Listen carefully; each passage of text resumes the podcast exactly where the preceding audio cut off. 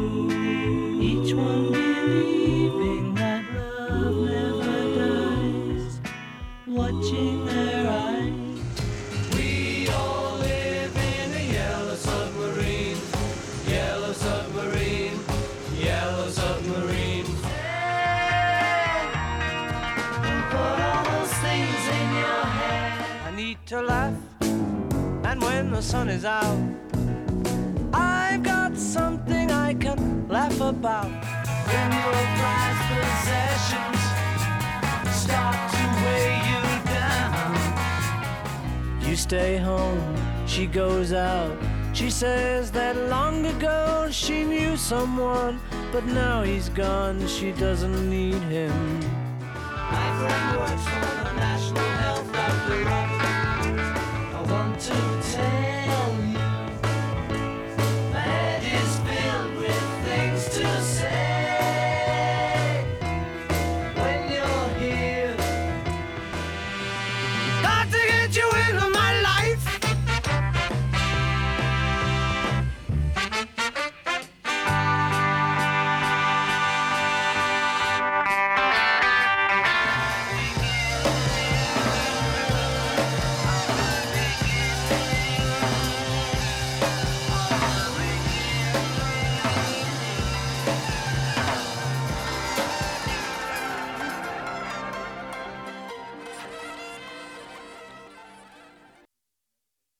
Now, Rob, Yes.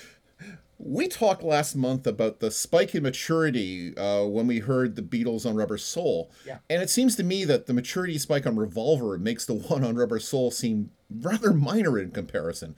What caused this massive maturity spike to happen again? Well, I, I think it, it, it comes down to a couple of different uh, very important factors. Uh, another spike that we should sort of note uh, at this point in history is the technology spike. Uh, lots of uh, tech, new technology was being introduced uh, in the studio, and uh, and it allowed for a lot of different sonic possibilities, which the Beatles, of course, were always interested in from you know from the time they first started recording records. Um, but here they they were able to take advantage of so many new features uh, that were pioneered uh, in Abbey Road and EMI studios at the time, and were, were being emulated all over the world. One of those things was uh, sort of re- reverse tape loops and Varispeed, automatic uh, double tracking. You know, all these all these different recording techniques, plus you know, mic placement, experimentation, stuff like that were all happening at this time. And uh, Revolver is a direct product of, of all of that that type of stuff, and we'll get into some of those uh, effects as we talk about the tracks. Another one was uh, just uh, their approach to making albums in general. We saw part of this on Rubber Soul, uh, in that they wanted to make uh, an album that stood on its own as a as an artistic statement and not just a sort of uh, memento of, of their live act. You know, so the, that that was uh, definitely in place here, and even more so because when uh, when this album came out in August, uh, it was at, by the end of that month they'd stopped touring, so that the record had to carry that much more weight, and so because of all that, because of the new emphasis on, on the recording aspect of things, uh, it uh, it went up uh, another level. And and of course, at the time, this is 1966, which is a banner year for uh, for pop music in general. I think it's the most important year of the decade for that, um, be- just because the competition was so high at that time, uh, and new new songs were being written and new recording techniques were being implemented. Paint It Black from the Stones. Uh, Pet sounds from the Beach yeah, Boys. th- all that stuff were, were, were happening around this time. Uh, the Byrds, Eight Miles High, like those types of sounds, uh, which took pop music to another another level completely. So you know that's the that's the environment that the Beatles were in at this time. Alex, what do you think distinguishes Revolver as an album above other Beatles albums? For me, this is this is very much the moment where the Beatles, the Beatles, kind of matured into the cartoon characters that they would later become. this, this is where they each one of them in in terms of their musical persona, in terms of the way that they write songs, even in terms of the way that they perform music and sing. This is where it really crystallizes into who they're going to be. So you end up with the confessional artist, the troubadour love singer, the uh, lovable goof, and the grumpy old man and they are so clearly that each one of those these people that uh, really i mean if you want to be pessimistic about it revolver marks the beginning of the end because this is the point where they become so individualized that eventually they'll fall apart for me at least anyway Yeah, you're always the life of the party, Alex. i Uh, know it's wonderful for me, it's it's it's a perfect album. Every single song on this album works. It's an album where the obligatory Ringo song is Yellow Submarine. Mm-hmm. Yeah, and, and if that's the ring, obligatory Ringo song, you're talking about a completely different league as far as I'm concerned. It's an album where we see Paul offering a real counterpoint to John for the first time in several albums. Mm-hmm. Yeah. Um, I mean, we got glimmerings on Help with Yesterday, but nothing so much on Rubber Soul. And this is the album where I think George really arrives. So I mean, hmm. to a certain extent, I'm, I'm echoing what Alex said: is that you know each Beatle sort of really comes on board with a sort of an in, very distinct individual persona uh, that they bring to the music, but they also sort of begin this sort of they really each of them bring their A game to an album as opposed to it sort of being a largely a John album with some Paul songs or largely a Paul album with some John songs. absolutely yeah, and- and, and they begin to to bring uh, more full arrangements into the recording process as opposed to kind of working it out between them. I think that's an important thing as well, and maybe. Uh, you know, work on yesterday uh, on the Help album kind of started to initiate those types of things. So they would bring in like a completed idea for an arrangement as opposed to, um, you know, collaborating with with band members. And uh, as Alex said, you know, maybe that too is kind of a part of uh, the beginning of the end. For me, it's also there's also a real kind of interesting.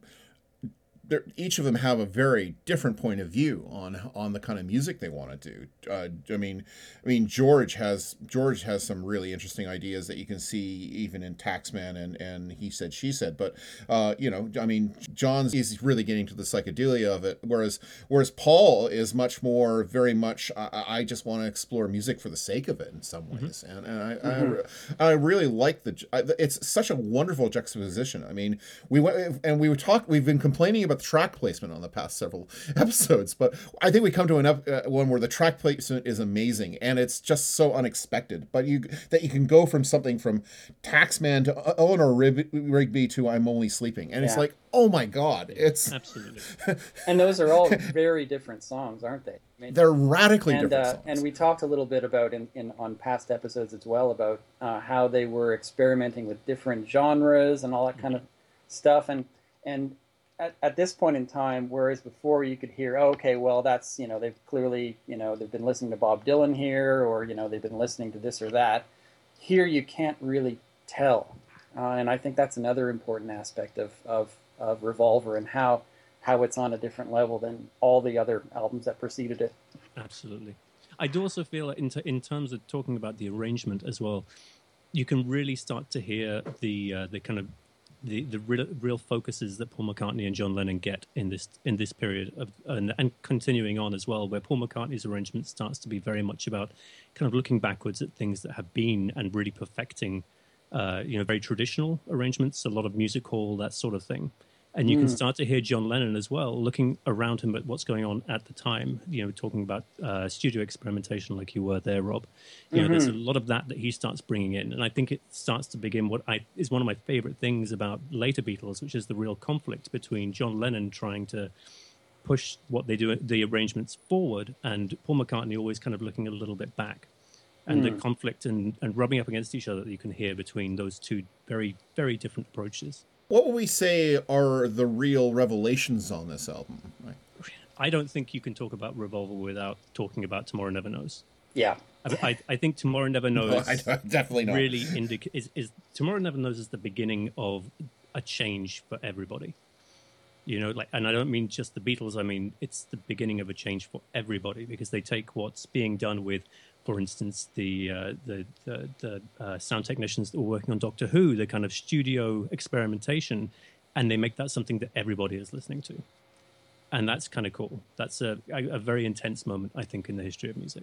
What I love about Tomorrow Never Knows is is it's it's only about three minutes long. It's it's the same thing I noted about Day Tripper uh, when we were talking about the singles. It's it isn't such a gigantic leap into experimentation. It's still within the confines of a pop song, but what it does is it blows up everything else about a pop song. So- Yeah. and but but it does it in a very tightly contained kind of. I always like always surprised when Tomorrow Never Knows is over. Yeah. I can't believe it's done. It's one of those songs that uh, it's it's as you mentioned, Graeme. It's it's not a long song, but it feels epic. Like it's just the way that it sounds, just feels expansive. You know, Absolutely. and uh, and I remember hearing a, a, or reading about uh, an interview with uh, uh, the guys from uh, uh, Chemical Brothers, and they used to say that you know when they were stuck for an idea, they'd throw on Tomorrow Never Knows just as a as a uh, as a way to, to get their imaginations going, which I find incredible. You know, like it, that song sounds like a, a sort of a '90s kind of tune. You know, it's amazing that they were able to, to produce that, and there's, there was no frame of reference for this on a pop album before. You know, Absolutely. And, uh, and when there's stories too about John Lennon sitting in front of George Martin with an acoustic guitar and just droning on a C chord, and then uh, and then saying, "Oh, you know, what what can we do with that?" Now, I, I can imagine George Martin's draw, jaw probably dropped to the floor, you know, and uh, and he got you know famously he got very very few uh, instructions from Lennon on what he wanted, so he kind of had to make it up, along with uh, uh, Geoff Emerick, who uh, was the engineer. Geoff Emerick was like something like like twenty years old at the time. Yeah, and he had this natural genius for for mic placement and for for uh, amplification. You know, I mean, it, it's just like a happy accident that he was the guy that they they had on, on you know on hand at the time. But all of his contributions were just so vital to that recording specifically, but but for for the album in general. It's a, it's an it's a song that as as soon as the first the first set of the tape loop goes through that sort of doom, doom, doom, doom.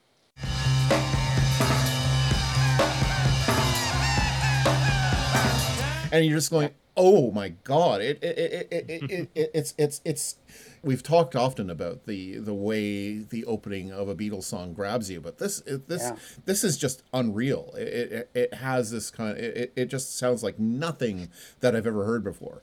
And, and and and beyond the beyond the tape loops and and all the effects, um, I'd like to talk about Ringo's drum pattern on that song. Oh, it's Yeah. amazing. I don't know how he came up. It's bonkers. Like I don't know how he came up with that. I mean, he knew he probably knew that he couldn't put a standard backbeat on it. Mm-hmm. So instead, he came up with this whap, ba-dum, whap, ba-dum, and it's just it's just so effective, uh, and it's not it's not uh, complicated at all, which is part of uh, Ringo's genius, really. I actually I feel like one of the really great things about the Beatles, that one of the things that really makes them a great band, is the fact that each of them can play on each other's songs and adapt the way that they play to to kind of fit the style of each other's songwriting, you know, uh, approach. Yes. Um, and I think Ringo's drumming is, is a really good example of that. Like right there, he feels like the kind of the anger that is underlying a lot of John Lennon's music at this Mm-hmm. stage in his life. and the turmoil. Uh, that that Yeah, to me is like this. It's that that central uh, idea in that song is is just turmoil, um, and uh, it's weird because there's this weird juxtaposition between you know this sort of peaceful turn off your mind, relax and float downstream, but the music is just this mm-hmm. whirlwind of sound, and it's it's a really interesting contrast.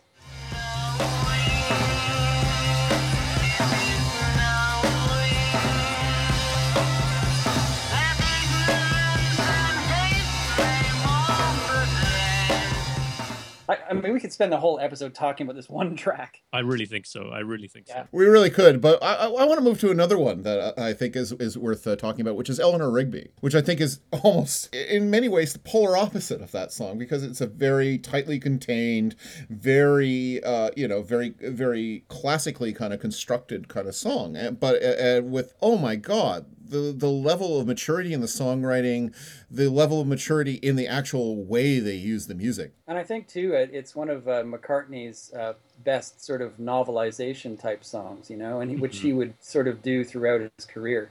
Um, uh, and he was very good at being a sort of sort of mini novelist within his songs. You know, there's some real characters in, in that particular tune. Um, and you know that they have this huge backstory, which you can only imagine. It sort of ignites your imagination to kind of find out, well, who are these people, and you know, why are they lonely? Eleanor Rigby picks up the rice in the church where a wedding has been. Lives in a dream, waits at the window, wearing the face that she keeps in a jar by the door. Who is it for? What what's the whole story here? And it kind of pulls you in in that regard. And that's one of the things I love about the later Beatles is mm-hmm. that kind of storytelling that that that Paul Yeah. particularly does in the songs. He having gotten gotten his thrill of "I Love You" and "You Love Me" songs, he starts using Yeah. songs as a way of telling story, and I love that. I mean, we'll see that again with you know "She's Leaving Home" and and "Day in the Life" and all sorts. Of, I just love uh, the economy that he tells Yeah. stories in in Eleanor Rigby. You know, picks up the rice in the church where the weddings had been. It's it's it's like oh my god, so much is said about that about about who that woman that is in that very know, sentence. It's amazing, and he sort of doubled down on the whole strings thing. Uh, they, you know, yesterday helped them break through to the other side. You know, to know that they could put on some uh, some chamber, uh, you know, chamber orchestra strings or whatever uh, onto a pop song, and it would still work. Uh, and uh, I think this was an octet. It it sounds warm and sad, just like the yesterday strings do, but it's got that additional, you know, layer that you just talked about about the whole storytelling aspect of things. It also sounds deeply creepy. Yeah. That that whole violin piece is there's Yeah. there's a, a, just an underlying unsettledness.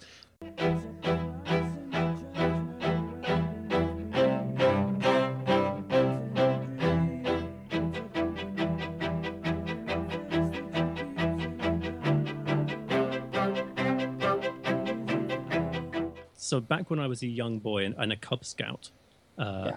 Dib Dib, we used to actually uh, sing a version of this song around the campfire, but it was a ghost story.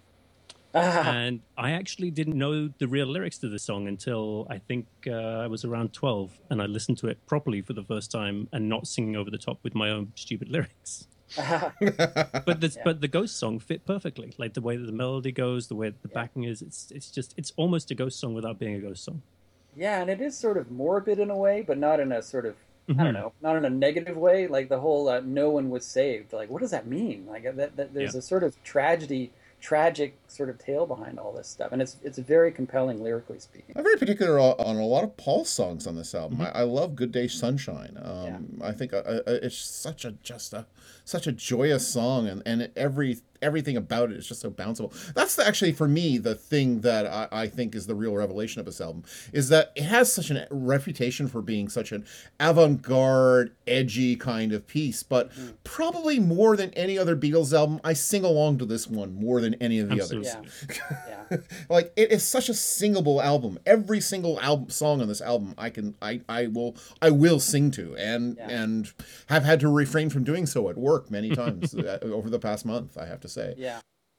I like all the little songs on the on the album too, like the the sort of kind of throwaway songs. Like I love Doctor Robert. Oh you know, yes, with- Doctor with- Robert is with- great. and I love the guitar sound they got. They they managed to get on on that. Uh, that sort of it sort of sounds like a mischievous sort of character in the background, sort of thing. I don't know. It has a sort of personality to it. Um, and the same with she said, she said. I just love the guitar sound on it. Just Yeah. just amazing. So now on reality bomb the podcast that alex and myself produce we have a feature called gallery the underrated where we ask people to talk about underrated doctor who stories and we really should have you on rob to do that Oh, okay. So, what would you say are the underrated songs on this album? And you just mentioned Dr. Robert. You just mentioned. yeah. Alex, are there any underrated songs you would say? What are the underrated songs for you? I, I I actually feel like on this album, it, it's mostly John songs that are underrated songs because a lot when you look at the the track listing, you know everybody knows Eleanor Rigby, everybody knows Taxman, everybody knows uh, Here, There, and Everywhere, everybody knows Yellow Submarine, everybody knows you know Good Day Sunshine. It's all of the songs that everybody knows, with the exception of Tomorrow Never Knows. I would say uh, Paul songs or they're George songs, and most of John Lennon's songs tend to be a little bit less well known, or at least are, uh, if not deep cuts, at least just a little bit past the shallow end cuts. And uh, Yay, he said deep cuts. and uh, and I think that's a real shame because for me, uh, well, as we were just saying about uh, all of the all of these songs being so uh, tuneful and so singable, I really feel like this is the place where, in terms of tune and the way that they approach tune, John Lennon and Paul McCartney really just take different paths entirely. And Paul goes down the path of you know very tuneful, very sing along. I, I mean, I, I, I'm actually going to mildly challenge you then, Alex, because uh, because actually I think uh, I I think uh, I think "And Your Bird Can Sing" is a real. I love singing that, wailing that at the top of my lungs. Uh, I and and I also and I also and I also I also like I also like he, she said she said. I, I think I think they're I think they're eminently singable songs. So I I don't mean that, that John stops being singable, essentially, but that John starts almost as though he he has a tune and then he screws with it a little bit. Yeah. And John Lennon melodies kind of cease to be not the easy melody, but they cease to be ones that necessarily will follow you all day, but they will be with you and engage you the minute that you're listening to them. I think. Yeah, yeah, that's, Um, that's well observed. And I think that's a very deliberate choice. I think it's something he's trying to do. Um, She said, You don't understand what I said. I said, No, no, no, you're wrong. When I was a boy, everything was right. Everything was right. and also, I mean, I think the funny thing as well is if you listen to, or if you read some of the, the statements that he made kind of about this album afterwards, uh, And Your Bird Could Sing is the one that he doesn't like. and I think that's probably the reason is that And Your Bird Can Sing is really tuneful. And the, the arrangement is quite, I would say, traditional in terms of the way that the Beatles work. And it's Yeah. probably the most classic Beatles John Lennon song for this album. Personally, I think it's a fing great song. But I do think that there is that difference there. For me, the the these the song I would say is underrated is "For No One," which I think is one of Paul's best songs. Um, anyone who has been on the wrong side of a breakup can immediately identify with it. I think the opening lines are just perfect. Uh, but I think it's also a really sophisticated song. It's it's not saying to the one doing the jilting that you're an unfeeling cow. It's it's it's pointing out the two different worlds people coming out of a relationship live in. I love love love the chorus. And in her eyes you see nothing. No sign of love behind the tears cried for no one. A love that should have lasted years. It's Yeah. like the the juxtaposition of those two realities is so mature eh, for so and it's it's and it's full of empathy Yeah. as well you know uh, empathy instead of acrimony which is which is really a really interesting way to, to approach things you know from the guy you know who wrote uh, we can work it out know. you know it's, uh, you, you might not expect that but but you know that's the thing for me on that song it, it's just so full of empathy and it's it's it's got that mature idea that sometimes relationships just end you know and they, they just end and, and you don't know why but they do yeah. and uh, and that's a really uh, that that's that's a harsh truth, you know. That in pop song, even a couple of years before, just didn't, you know, it wasn't it wasn't that common. I, I don't think I'd ever. I mean, I remember hearing that song for the first time when I was, uh, well, I guess it was fourteen or fifteen. I, I think I heard it on my fifteenth birthday, and I know, you know, I know why, Rob, because it was on Beatles love songs anthology, which I got for my fifteenth birthday. Um, and and and you were there for that birthday party, and I remember Uh, sure hearing I was. And I, re- I remember hearing that song, and I was just it was like getting hit between the eyes with a two by four because it just it was just so stark Yeah. and kind of honest about this is what it's like. You know, you're you know someone someone's just getting on with their life, and the other one is the other one has it still has all this longing and hurt, and but you know what, both sides both sides are right. Yeah, yeah, that's, that's right. For no one is the uh, is the sequel to She Loves You. Because it, it's it's got the you know it's got that same dynamic about you know a narrator or a third party talking about a love affair, but this time the love affair has gone sour and is sort of tragic. And uh, I thought, wow, I you know I gotta I gotta adjust my attitude or something you know, about love. I'd like to actually take your uh, your sequel there, Rob, and I'd, I'd like to make it into a trilogy, if you wouldn't mind, by adding Martha, my dear, onto the end of that, because there you have the beginning of the relationship, the end of the relationship, and the movie that one of them made at the end. That's brilliant. so it's been said that this album was appropriately for something called Revolver, revolutionary. So, in what ways was it, and in what ways is that revolution being felt today? And since it's a big question, naturally I'm going to ask Rob first. oh good, oh good. I'm glad you're asking me all the you know really easy questions. Greg. Absolutely. Uh, well, the revolutionary part, I think, was the I, again. I think I mentioned earlier about uh, the idea that um, that they were making an album to stand on its own as uh, as an album, as a piece of work, as a piece of art. Uh, that wasn't just a sort of peripheral thing to that. Um, they were making songs that that don't necessarily that weren't weren't made necessarily to reproduce on stage. Uh, I, I think that was an important aspect of, of things as well. Yeah, the stage they pretty much burned down the stage act and just and decided to make the studio their stage. Yeah, was, they were trying to make uh, an artistic statement, you know, and that that to me is its biggest impact um, because you know that's the way things were sort of going in, in, around that era, but the Beatles really consolidated that approach uh, to uh, to what an album is uh, and to what, what the possibilities of an album uh, can be. Uh, as far as its influence today, I mean, any guitar band that sort of plays, you know, verse, chorus, verse with middle eight, any guitar band that sort of adds, you know, backward guitar solos, you know, just just a hint of the old uh, lysergic acid, you know, that that whole sound, uh, that sort of shimmering, druggy type of type of sound that you hear, you certainly heard in uh, in the '90s uh, with Britpop. I mean, if you're going to say that, uh, uh, that that the Beatles uh, influenced Britpop, you are talking about Revolver Yeah, Um, absolutely. and uh, and you know and ba- basically um, and the, the the whole variation as well that like the, the different types of music uh, that that are on this album all in one place uh, and and for that to still be okay.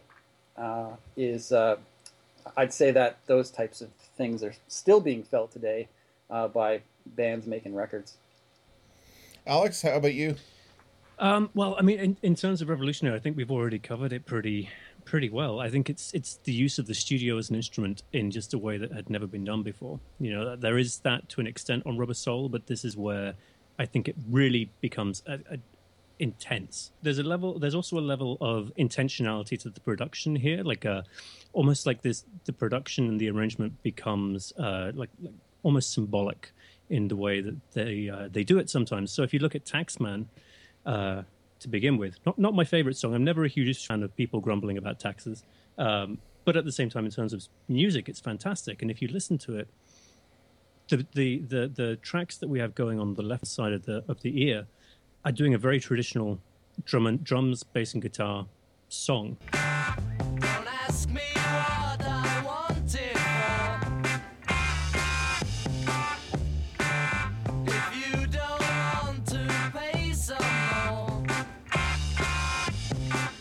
And then on the right hand side, you have George uh, George Harrison going crazy on the guitar, and you also have what I assume is the rest of the band just trying different rhythm uh, instruments, just one after the other, after the other, after the other, after the other, after the other.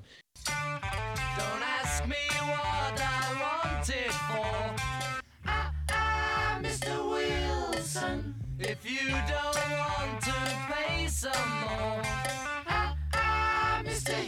And the the left hand of the of the of of your of the sound never stops changing right the way through that song, meaning that it just constantly feels like it's like shifting and moving and altering. Don't ask me what I want it for.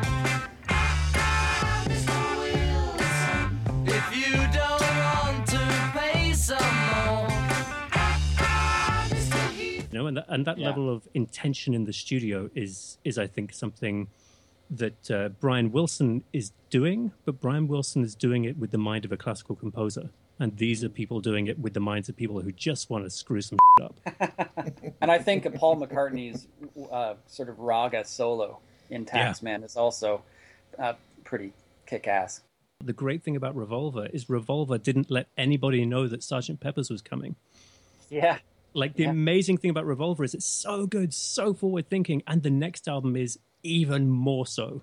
You know, Yeah. like Well, on that bombshell, that brings us to the end of our conversation on Revolver. If you have anything you'd like to say, you can send us an email at Beatles at gemgeekorrarebug.com or visit our website at ayearwiththebeatles.podbean.com. And I don't think we're ever going to have a URL for it, so just give up now. And, and now, as we do every episode, we're going to have what we call extra credit homework, where we listen or watch some Beatles material that complements the album we're listening to. And this month, we've been watching this. But really good composers go one better. They don't just pick a nice chord to fit the melody, they instinctively know how to chain chord sequences together to provide a whole new dimension, a new layer of movement to the song. I Saw Her Standing There, written in 1962, has four chords in it. I Am the Walrus, written by John Lennon in 1967, has 16, juxtaposed with each other to create the aural effect of a shifting, unstable landscape. There are eight in the intro alone. One, two, three, four, five, six, seven,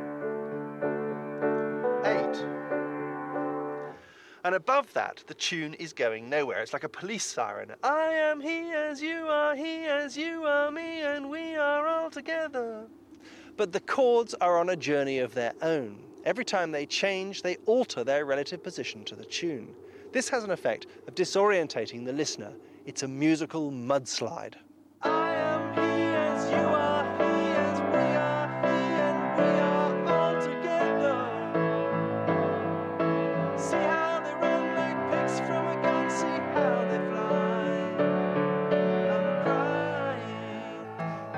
Harmonic undercurrent drives the song onwards. In the original recording from the film Magical Mystery Tour, complemented by the psychedelic imagery, the harmony glides and slithers all over the place throughout the song. That's a clip from Howard Goodall's 2005 documentary series 20th Century Greats, which devoted a whole episode to Lennon and McCartney. This sadly isn't out on DVD, and it drives me crazy that that's. But fortunately, you can find it on video streaming sites. So I'll just throw in a bit of context about this. Uh, Howard Goodall is a composer and a, I suppose a musicologist. He's done all kinds of music, including most recently he did uh, the West End musical version of Bend It Like Beckham. And nerds like us probably know him for the music he did for Red Dwarf.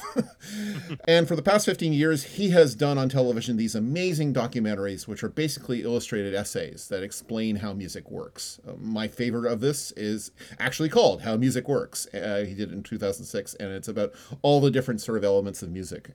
And in 2005, he did this series, 20th Century Greats, which was about some of the people in popular music whose innovation was so profound it influenced classical music. And he uh, cited the Beatles along with Bernard Herrmann, the film composer Leonard Bernstein, and Cole Porter. And I think what he does here is, I think, a really nifty thing. He, he kind of explains what classical music techniques the Beatles used almost innately, I'd say. And it sort of explains the music theory behind the Beatles in a really accessible way. so, with that explanation out of the way, that rather long explanation, Rob, how'd you like it? I loved it. I, I thought it was fascinating. I think the thing that really stood out for me was, and, and that was made the whole thing really charming, is the fact that Goodall was a, a fan or is a fan of the Beatles, uh, and the I, and, and I was very interested in uh, in in the sort of overarching context of of the documentary, which was that um, classical composers of the sort of mid 20th century had sort of largely given up on a lot of the um, uh, a lot of the conventions of, of composition just to get away from cliches. What, what they also got away from was, you know, their audience, you know, and sort of uh, alienated, uh, uh, you know, the, the sort of average listener because, you know, they were trying to push things out so far uh, to get away from from uh, those conventions. But that the Beatles rescued uh, Western music uh, from, you know, from getting too far out of the out of the sort of realm of accessibility, which I think is uh, is an, incredibly was an incredibly interesting way of approaching uh, their their influence. I liked how it approached the theory in that I felt like it treated every period of the Beatles kind of equally in many ways. It it, it, it would he he was able to talk about the sort of theory and and what was behind you know the more their more Eastern influenced music. Mm-hmm. He talked to me. He, he he. I mean, I think the I think his his his breakdown of what makes Tomorrow Never Knows a song is really incredible.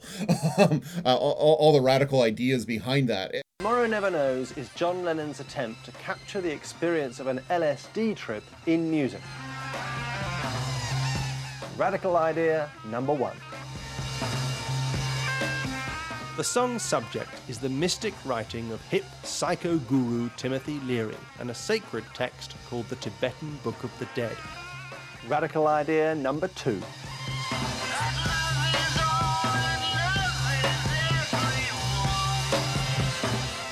It fused Indian musical elements with Western pop, merging sitar and tanpura with electric bass, electric and acoustic guitars, organ, distorted piano, and a specially retuned and studio treated drum kit.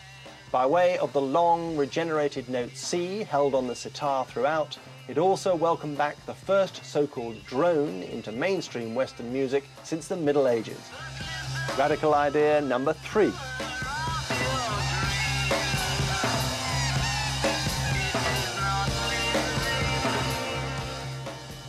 George Martin took Lennon's voice and in an attempt to evoke the sound of hundreds of distant murmuring and whispering Tibetan monks, applied an elaborate series of bizarre studio effects to it, some invented specifically for this song, like feeding the voice electronically through this, a Leslie cabinet.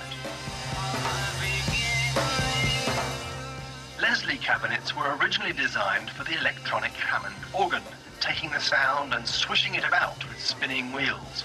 But no one had thought of putting a voice through it before. Radical idea number four. And radical idea number five was the McCartney led use of tape loops running on a chain of five additional machines mixed live onto the master track. The Beatles were deep in uncharted waters, not just for pop, but for any kind of music. They took what they learnt from Tomorrow Never Knows and applied aspects of it, especially the reverse tape effects, to many of their other songs. and you know, so so it wasn't just this sort of you know well the Beatles just you know brought back pretty music. I mean he he I mean he was willing to go deal with their edgier stuff too. Yeah. I, I like that. I like that sort of. I like the range that he had to it. And, Um, and, and the fact that you know the fact that accessibility doesn't mean simple and dumb, you know No. that it can also be you know uh, involved and complex, but just not sound that way. And uh, and that that was a really interesting uh, point that I, I picked up from that. And there's a lot of, lots of su- compositional surprises that are inside of, of the music that maybe I you know maybe people and certainly I uh, didn't didn't see you know before before he pointed them out. well, Alex, how'd you like it? I, I gotta say, I, I was really in, in two minds about this. Actually, very very much in two minds. I loved him sitting down with the piano and talking about the music and walking you through. It was very interesting, very clear, very very well done. Um, I hated the music history bits. I do not like Howard Goodall as a music historian whatsoever. Um, which probably has a lot to do with the fact that I listen to the classical music that he hates the existence of. Um, I I knew it. I knew it. uh, and uh, yeah, I just I just felt like um, the history the history side of it. There was a lot of reductionism, uh, a lot of refusal to kind of understand or delve into why that was happening. It wasn't just that people were bored; there were like actual reasons why this was happening. Um, and I really, really have a problem with the thesis that they drove people away from classical music, so those people picked up the Beatles, and the Beatles are the reason why music continued. Because the people that were going to listen to or being driven out of classical performances by extreme modernist and postmodernist breakdown of music weren't then going down to the music halls and listening to rock music. They were going down to the concert hall down the road and listening to the orchestra that was playing Bach. You know, I'm not sure. I'm, I don't. I don't think that's entirely what his thesis is. I think it's the. I think. I think. I think that in itself is a reductionism. I, I think. I think it's. I think it's not that they drove them away to go listen to the Beatles. I think. I think that it's that the Beatles preserved those techniques so that so that people who were enthused about music could continue to f- discover it and and be in, and be enthused about some of those but techniques. classical composers Um, were also maintaining those techniques. Is the thing like it wasn't like all classical By being dead. Well, no, it wasn't like all composers of orchestral music suddenly went into postmodernism and modernism. There were traditionalist uh, composers right the way through. I did like the idea that at the end, by the end of the Beatles' career, uh, they had become something that was beginning to be seen again in orchestral music through music uh, composers like Steve Reich and Philip Glass. I think that's an extremely good point. I also feel like though that would never have happened if the post if the modernists beforehand hadn't completely destroyed the elitist superstructure of classical music at the time, allowing it to be able to take in bands like the Beatles. You know, like I think, but I but but but I also think Goodall gives credit to to to the modernists, uh, particularly Stockhausen, for for you know, I, I for being an influence on McCartney in in in developing things like tape loops. And Oh, absolutely, things. Um, absolutely. but I, I feel like it's Tomorrow Never Knows definitely takes to tape loops as an influence, but uh, Revolution Number Nine is a modernist orchestral song, and in fact, it's a very complex and interesting one. But we don't talk about that. I mean, were there any interesting discoveries uh, for for you th- during it, uh, in spite in spite of your qualms? Actually, Alex? you know what? The the thing that this this did for me that I had never actually got a uh, a concept of around, before in my head was I've always considered John Lennon one of the greatest rhythm guitarists in in rock music, but, I never really had a reason why. you know, like I Yeah. just always really enjoyed listening to him. And uh, Howard Goodall starts talking about uh, the fact that John Lennon creates these shifting chords that just constantly are changing underneath very simple melodies, and that's what I love about his guitar playing is that his rhythm guitar playing is is constantly shifting. It's never doing the same thing. So I, I mean, I really have to. I'm really appreciate the fact that he he actually gave me words around what I appreciate most about John Lennon as a musician. Which sort of sums up what what I like about it overall. I, I like I love his explanation of things, of concepts like harmony and modulation, and how Absolutely. and how and, and how chords work, and how chords naturally gravitate towards each other, and how it can build the, the sort of demonstration of how the chords build in Hey Jude to sort of create a, an overall feeling is really quite is really quite incredible, and and and uh, that sort of really grabbed me. Rob, were there any interesting discoveries for you? Yeah, uh, my favorite uh, section of of of the uh, documentary was when he was talking about uh, Penny Lane, uh, and and the the whole mod. You mentioned modulation there, Graeme, and and that what that was a complete revelation for me. What effect then does this modulation have on the song? Well, for one thing, it alters our perception of the chorus. Listen to what it sounds like without the modulation. And the banker never wears a mac in the pouring rain. Very strange. Penny Lane is in my ears and in my eyes. It's fine, isn't it? But it's not very surprising. In the proper version, there's much more of a shift in gear as we move into the chorus. And the banker never wears a mac in the pouring rain. Very strange. Penny Lane is in in my eyes. It is, of course, quite common in a pop song for the voice to rise up to a higher range for the chorus to sound more celebratory, more frenzied, more desperate, or more passionate. And McCartney's voice does indeed rise predictably upwards for the chorus. Penny Lane is in my ears and in my eyes. But here's the clever bit. While the voice is rising upwards for the chorus, the modulation is actually a downwards shift.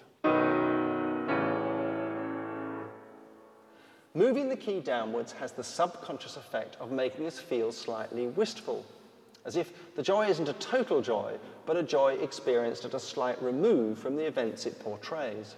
Since the song is about McCartney's childhood memories of growing up in suburban Liverpool, this makes perfect emotional sense to us as we listen. There's one other byproduct of this downward shift. At the end of the chorus, we're forced to move back up a gear as the verse starts again. Because we're now modulating upwards, the incoming verse greets us like a new day, full of optimism and youth. For a fish and finger pies in summer. Meanwhile, back behind. I, I actually didn't realize that the, the modulation dynamics happening in that song until he pointed it out. Um, and it's so, and, and as he mentions, it's so sneakily done and so well done. It's totally seamless. And yet the song would be, it wouldn't be the song that we know it today without it. Uh, and just those little subtle compositional flourishes, just to push the melody along and to sort of change the whole mood, the way we feel about it when we're listening to it. Just just down to you know the technique of modulation, and uh, to me that was that was a real eye opener. That's my favorite part of, of the whole thing. What I love about his documentaries generally is is how inventively he's able to ex- explain musical concepts. You know, from whether it's you know playing simple tunes like Danny Boy in mm-hmm. different ways, or it's try or or just demonstrating how how a, Beatles song could have been played, eh, eh, how Hey Jude could have been done if you did it this way or did this way, I, I or eh, or just demonstrating how modulation works by moving from a different colored room to a different colored room. I, I love that kind of ways of that Howard Goodall makes mm-hmm. music mm-hmm. accessible, and you know. And admittedly, I'm I'm probably more in his camp when it comes to the classical music argument too. That too, so you know that's all right. we also, we, Alex and I also disagree on Peter Capaldi, who, Doctor Who. So you know, there you go. What fascinates me so much is that Goodall points out that none of them were classically trained, except for Yes. I guess George Martin, which he doesn't Yes. really talk about. But but they all have such an intuitive sense of all this. And I guess to go back to the start of this episode, um, I guess my question is: Was this what enabled them to make these increasing quantum leaps to go for going forward? I think they just continued to be hungry, you know, hungry for new sounds and uh, and and new influences, you know, to feed their own art. I think they were constantly on the move for that type of thing. Like we mentioned Penny Lane earlier. Uh, there's that famous story where uh, Paul heard the Brandenburg Concerto on TV or something like that, and he went to George Martin and said, "There's this really high trumpet. I don't know what it's called, but you know, can we use it on a record? And and George Martin you know, said, yeah, totally can do that. And Mhm. uh, you know, like that that type of thing. I think the dynamics that they had going with with George Martin in the studio, plus their own listening habits, probably Yes. fed a lot into that. You know, and in terms of in terms of like you have to keep you know grist for the mill sort of thing and, and they they just did that naturally too you know they were able to take something that they were into and turn it into beatles music somehow you know that was that was one of the things that made them great for sure. And and Paul McCartney as well. I don't think you can really underestimate like how amazing Paul McCartney's ability to just completely master something is as well. yeah You know, when you've got someone who can who can just like as as I say, I think George Martin was probably the the seed for a lot of stuff, but the fact that Paul McCartney could then walk away and come up with something like Penny Lane, you know, like yeah is is is incredible and shows a level of I would say like craftsmanship that no one else in that band had. Well, I'll be very interested to hear from our listeners what their thoughts are on Howard Goodall's 20th Century Greats. And that's all the time we have. We'll be back in a little while for a discussion of the Beatles' eighth album from 1967, Sgt. Pepper's Lonely Hearts Club Band. That's next time on A Year with the Beatles. In the meantime, thank you, Rob Jones and Alex Kennard. thank you too Thank you. I'm Graeme Burk. We'll see you next time.